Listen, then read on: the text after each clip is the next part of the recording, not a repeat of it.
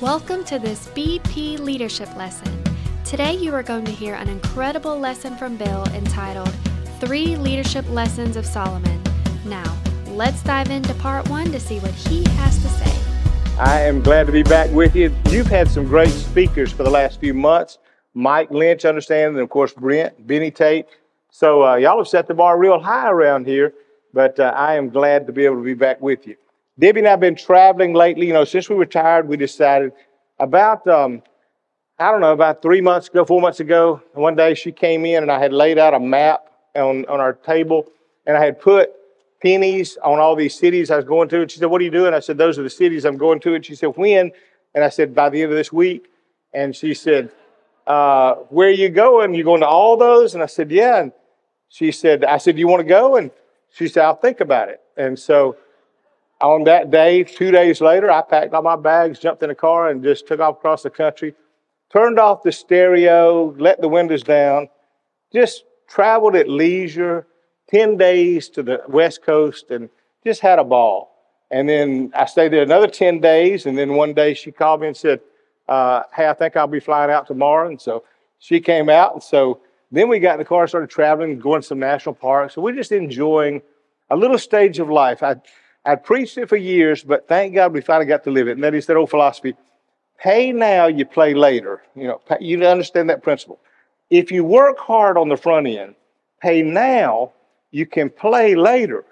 But if you play now when you're young, you will have to pay later. So you either pay now and play later or play now and pay later. But the truth is, is if you pay later, the price is greater it costs more to go back to school, to go back to do things when you got kids and all that. So on the early days, if you can put in as much effort early to pay now, there really is a stage you can play a little bit better. And I, am here to tell you, it's kind of fun there. We have no responsibility. You know, when you're a grandparent, your kids' problems are their problems. Just bring them to us when they're good, and we send them home when they're bad. There's just a lot of, a lot of benefits. So uh, that's kind of where we are. Other than that, I want to tell you this. I sure do love you. And I'm grateful for Cascade Hills and how well it has done. How great, I, I can't tell you. We visited many churches, good churches, and there's still something different about the DNA of Cascade Hills. Your understanding of the mission and lost people just sets you apart in so many ways. And so I love you and tell you, keep doing what you're doing. And then I also say, finally, before I get to the lesson, uh, I'm really proud of your pastor. Thank God I knew him as a child, and uh, and I've watched him grow up. But I have watched a guy that he's he's never flinched. He's as solid, lives his life, his faith real, and I've never had to worry about. I've never heard anything of his life that ever made me wonder was he a good kid or a guy of integrity. And the further I get from him, the more I appreciate him. It may be like you do with your kids. You know, the further you get, then all of a sudden you see the things that weren't under you. And I have people all over the place saying, Pastor Bill, your son led me to faith in Christ, or your son helped me straighten out these things. And he's about working on his PhD now. And the other day we were having a little dialogue, and he was so right that I had to say, okay, I was wrong. Uh, I'd love to be able to love to be able to argue that, but I can't. So I appreciate his wisdom, his knowledge, and, and all the rest, and how he leads. But I, I appreciate his love for you more than anything else.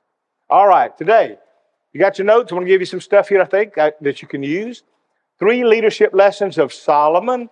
Um, and if you've never read the Bible or learned anything, that Solomon's the wisest man that ever lived. He was the richest man that ever lived. He was one of the sons of King David. If you're not familiar, King David was the great king of Israel. You remember the guy that you've heard the stories about that David killed Goliath. Well, uh, Solomon became a king at 20 years of age, but even at that age, he was wise enough to be able to manage the kingdom. He led that kingdom for 40 years. His first 40 years, he really had, uh, his first 20 years, he really had an impressive kingdom. The, the, the turn from that began to come when he started drifting from God, and I'll touch that later. But his life is told in 2 Samuel and 1 Chronicles and Kings, all about the wisest man that ever set foot on this earth outside of Jesus. And so he was known for some things. He was known, number one, obviously, for wisdom. The Bible says this. Let me give you this verse. 1 Kings 4:30 says, Solomon's wisdom surpassed the wisdom of all the sons of the east. Now think about that. All the wisest men they had in that entire uh, world at that time. Solomon was smarter than all them. By the way, if you go back and look at wisest men that ever lived, most of them, there's only one or two that's names even come up in history before Solomon. After Solomon, there, there are many hundreds. It, it appears that Solomon kind of set the bar, and many of them say what he said in different ways. He really was the wisest of all the sons of the East. But then he goes on and says, he was wiser than all the wisdom of Egypt. And, and you, we know Egypt, that's where we got our number system, that's where we get colors, that's where the calendar was made. The, the education system in Egypt at that time was unbelievable, yet Solomon was wiser than all of those. This one man, son of David. So he was known for his wisdom, he's known for his writings. Um, he penned word pictures. Uh, we, uh, we heard a guy the other day that was a phenomenal word picture guy. He spoke for one hour and it felt like five minutes. I mean, Debbie and I go to see him, and I said, I've heard much of him. And she said, Is he that good? I said, I promise you, for what I hear, nobody is, is unimpressed. And he just walks in, and five minutes later, we're about ready to leave, and we just got a whole story. And we looked at our watch, that was one hour. Uh, it, it, he, he was able to paint word pictures so that you felt you were in the scene. That's what Solomon can do with wisdom. He did. He, he wrote word pictures, and and uh, and he read three books of the Bible. He wrote Proverbs, he wrote Ecclesiastes, and Song of Songs. Now, Proverbs is his wisdom. That's insight on life. I'll give you a quick clue. If you, if you don't know how to do this, this, this will help you. I've done it every day of my life. What it is is uh, the, read the proverb that corresponds with the day. The 31 Proverbs. If you read the proverb that corresponds with the day, you'll be able to keep up with what day it is, plus you get wisdom every morning, okay? And so uh, that, that's what Proverbs is. Now, Ecclesiastes was his self reflection. You read Ecclesiastes, you can almost get depressed. Solomon's had it all, and now he's going through kind of a midlife crisis. And he starts talking about how everything is vain. And you read that, he's at that older age where no longer is he felt he's in control of anything, but it's good insight. And then there's Song of Psalms, which is really a love story. He was madly in love with a woman out of all the women he knew, and that was his book. So he's known for his wisdom, his writings, his accomplishments. He was known for his reign. He had the most prosperous reign of anybody in the entire history of Israel. Uh, he was called the Golden Age of Israel during his reign. He was also known for his wealth. Um, the Queen of Sheba, one time, get this, the Queen of Sheba came so far, she traveled across the desert with a caravan of army and gifts to meet him. And when she saw him, she says this the half has never been told. That is, that what I saw was more than I could comprehend and take in. And I'm saying that to you to understand bigger than Gates, bigger than Buffett, bigger than Zuckerberg and Musk and all of those is one man that you have in your hands his writings, his thoughts. Go to school on it, dig into it, grab it, learn. I, I, cannot tell you how important it is that you get the goods from those around you while they're living or you have access. Get them now while you can, because when they're gone, you've missed it. And more important than anything else is getting that. Now, based on that, let me, let me tell you a story, okay? When King David was being moved as king, God came to Solomon when Solomon stepped into the role. And there'd been a little fight before then with, with a brother, but Solomon now becomes king. And one night, Solomon gets a visit from God. When God visits him, he says to Solomon, You ask me anything you want, and I'll give it to you. Anything you want. Now, what would you do if you were given the opportunity to ask God anything you want. I bet I'd, I'd be surprised. We could write it down and put it in a box. I, I wonder what it'd be. Some people say a new car. Some people say a, a, diamond ring. Some people say a husband. Some would say a child. Uh, probably the answers would vary everywhere. Solomon's been given the opportunity. Ask me any one thing you want in the world. You ever thought about that? What would you ask? Solomon said this I want wisdom. He said, I want wisdom, God, from you so that I can govern and lead well. And God was so impressed that Solomon wanted wisdom that God gave him everything else. And literally, he said this. Um, he said, Because you did not ask for fame Because you didn't ask for fortune. I'm going to give you wisdom, but I'm going to give you fame and fortune as well. I'm going to give you everything else. And God gave all of that to him. He got all three because he asked for that one. So here's some quick takeaways. Let me give them to you quickly. All right. Number one, um, seek wisdom above all other things. Seek wisdom above everything else, above success, uh, above prosperity. I've met successful people that were dumb as a brick. Um, just because you're successful don't mean you're smart. Uh, I knew a guy one time had one of the greatest products ever. I got to spend half a day with him, and this guy was on right at the B level, near the billionaire level. So I thought, man, I'm going to learn a lot. And whenever I'm with people, I'll try to get all the goods I could. I was with him five minutes. I thought he's dumb as a brick. How did he get to be CEO? And I, and then it dawned on me, he's got a good product. That's all he's got, good product. I promise you, he just did not have the brains to close a lunchbox. And and and I was like, I, I didn't I couldn't ask him a question. He wouldn't have an answer. And and so just because you got success doesn't mean you're smart or or have wisdom. Prosperity doesn't mean wisdom. Uh, relationships. In fact, uh, the fact is, is wisdom gives you all those other things. Wisdom will result in success and prosperity, and wisdom will give you a better relationship. And so uh, I, I, help. I, I, say that to you to help you. Um, here's what James said. I love this verse. If anyone lacks wisdom, let him ask of God, who gives it liberally to all. And notice this verse: without resentment, and it will be given. Okay, what it means by this? You ever had somebody say they would they would uh, you you got a need you you know you could meet and you go oh god how many times i have to help them they ask me for this advice over and over and you start to build resentment. This is the 10th time my child has asked me for this. He's saying to you god doesn't feel that way about us. He's saying when you ask him for wisdom he didn't say how many times do you uh, can't you figure it out he's saying god gives it without resentment. God says i know you don't know i know you want to know I'm not putting you down for not having. I'm, I'm not resenting you asking me again. Ask me as much as want. I give it liberally, and it gives wisdom. I'll tell you where it changed my life. I was just got out of college. Was about to. Uh, I hadn't even started pastoring yet at the time. Many, many years ago, and I went to hear. I wanted to learn, and I heard that the pastor of the largest church in the world was going to be speaking in Atlanta, Georgia. So I got me an opportunity and I drove up there and I got me, I got early and I got me a front row seat to hear the pastor of the world's largest church. So I knew I was called to the ministry and I wanted to learn from somebody that had experience. I thought, who better than? So I'm sitting here on the front row. I'll never forget the day.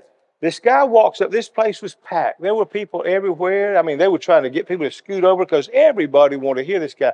He baptized 7,000 people every year. So that's quite an accomplishment. So I'm sitting there, and all of a sudden, this guy comes up and he says, I have an announcement to make, and I regret to tell you that because of a snowstorm in Chicago, our speaker's been delayed. He will not be able to be here this morning. He said, however, in his place, we have a guy who's a businessman named Russell Anderson. And Russell will come and share his testimony. Now, here was what went on people started getting up and walking out in droves. They came to hear the one guy, and now this new guy is going to be the substitute. So they got up and they're leaving. And now I got the whole front row to myself. I'm like, wow. Can you imagine how you would be feel if you're the speaker, or you're the guest, you know, and you're going to be the fill-in? You walk up, everybody's leaving. So there's probably there's probably 200 people in a building that holds 5,000, and I'm on the front row, but I got my notes, and I just kind of thought, God, I know you ordained me to be here, so I'm supposed to be here. So I'm I'm open. Whatever you want, I'm open. This guy gets up.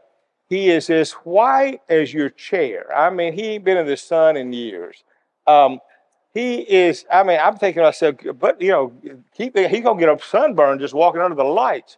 Um, red hair, freckles everywhere. He didn't look like he would be as impressive. He didn't even carry his presence well. So I'm thinking, he's the substitute. What have they done? He gets up there and he says, and he talk, his voice is not overwhelming. He goes, My name is Russell Anderson, and I'm a business guy. And then he starts saying, I worked in the coal mines as a little child, and I'd be making five dollars a day. I worked in the coal mines. He said, but I found a verse in the Bible one day. He said, the verse of the Bible was James 1 5. He said, If any man lacks wisdom, let him ask of God, who gives it liberty to anyone and does not resent it. And so Russell said, So I would just pray. I couldn't read a lot, but I'd pray, God, I, I need wisdom. I have a third grade education. I work in a coal mine. I make a nickel a day. God, I need wisdom. He said, and then God began to give me wisdom. Somebody'd come along and I'd buy a little something, maybe a car, and then I'd sell it later for more money than I bought it for. And then I'd sell something else, and I'd buy a little piece of land. He said, Today I'm worth, and I thought he said at that time like $600 million. I was like, What? Started in the coal mines, five bucks. In Google the guy, what's crazy, name Russell Anderson. He started probably, I think he gave away, they said last year, over $200 million. And that was just in, and he, he's about dying now, he's near his 90s. But he started probably 300 churches around the world, or more than that probably. Uh, paid the whole thing. But here's this guy, and here's what he kept saying. He'd say, The key to my life is James 1 5. Any man lacks wisdom. He said, One time I was going to make an investment in something. Four or five big millionaires were sitting around the table. He said, At the last second, I just heard the, the, in my spirit, the Holy Spirit said, Don't do it. He said, I'm not going to do it. He said, Everybody else said, Russell, you're crazy. We're going to make a ton. They jumped in. He said, All of them went under. He said, I didn't. He said, Other times I'd buy stuff and invest, and everybody would say, Don't. He said, But I knew the voice of God say, Do it. And I'd do it, and I'd make a fortune. He said, I've never made a bad investment. I've learned through it all. He said, But the daily prayer of my life is James 1 5. Now, the day he did that, I walked out and started praying that prayer. Now, God didn't make me a multimillionaire like Russell Anderson. He'll have a different plan for all of us. But I'll tell you what he did do. He helped me to make better decisions. A good decision on who to marry, a good decision on how to raise your kids, a good decision on who to allow in your circle, a good decision on on uh, what's best to invest your life in. If anyone lacks wisdom, what would Solomon say? Ask for wisdom. What does James say? Ask for wisdom. If you don't go and ask for wisdom, you go through life trying to figure it all out, trying to analyze and scrutinize and ask all your friends and get peer pressure advice. Wouldn't it be better just to go to God and say, Lord, would you just guide me? I tell you, that's the prayer I pray every day of my life. The second prayer I pray uh, every day of my life, just to throw it out at you, is this one. I say, Lord, guide me when I don't even know that I'm being guided, and protect me when I don't even know I'm being protected. And it's just a prayer I pray. And and you say, well, well, has he done it? I don't know. I never do. Uh, I, I just know that I'm okay and, and, and I'm where I'm supposed to be. So the key is pray, and the secret there is wisdom. Now, I say that for this, and then we'll wrap off wisdom here, but wisdom make wisdom will make better decisions. You'll always make a better decision when it's wisdom. Uh, wisdom understands timing. There are a lot of things you could say and should say, but you better say it at the right time or it can be a problem. Wisdom brings peace. When you're doing something that you know, I'm just following what God's given me the wisdom to do, there's a peace about it. I don't know how it's going to work out, but He's in charge. In fact, you know what the answer to a lot of our problems ought to be? And maybe this will give you peace. The answer ought to be God. How's your life going to work out? God. Well, what if everything falls apart? God.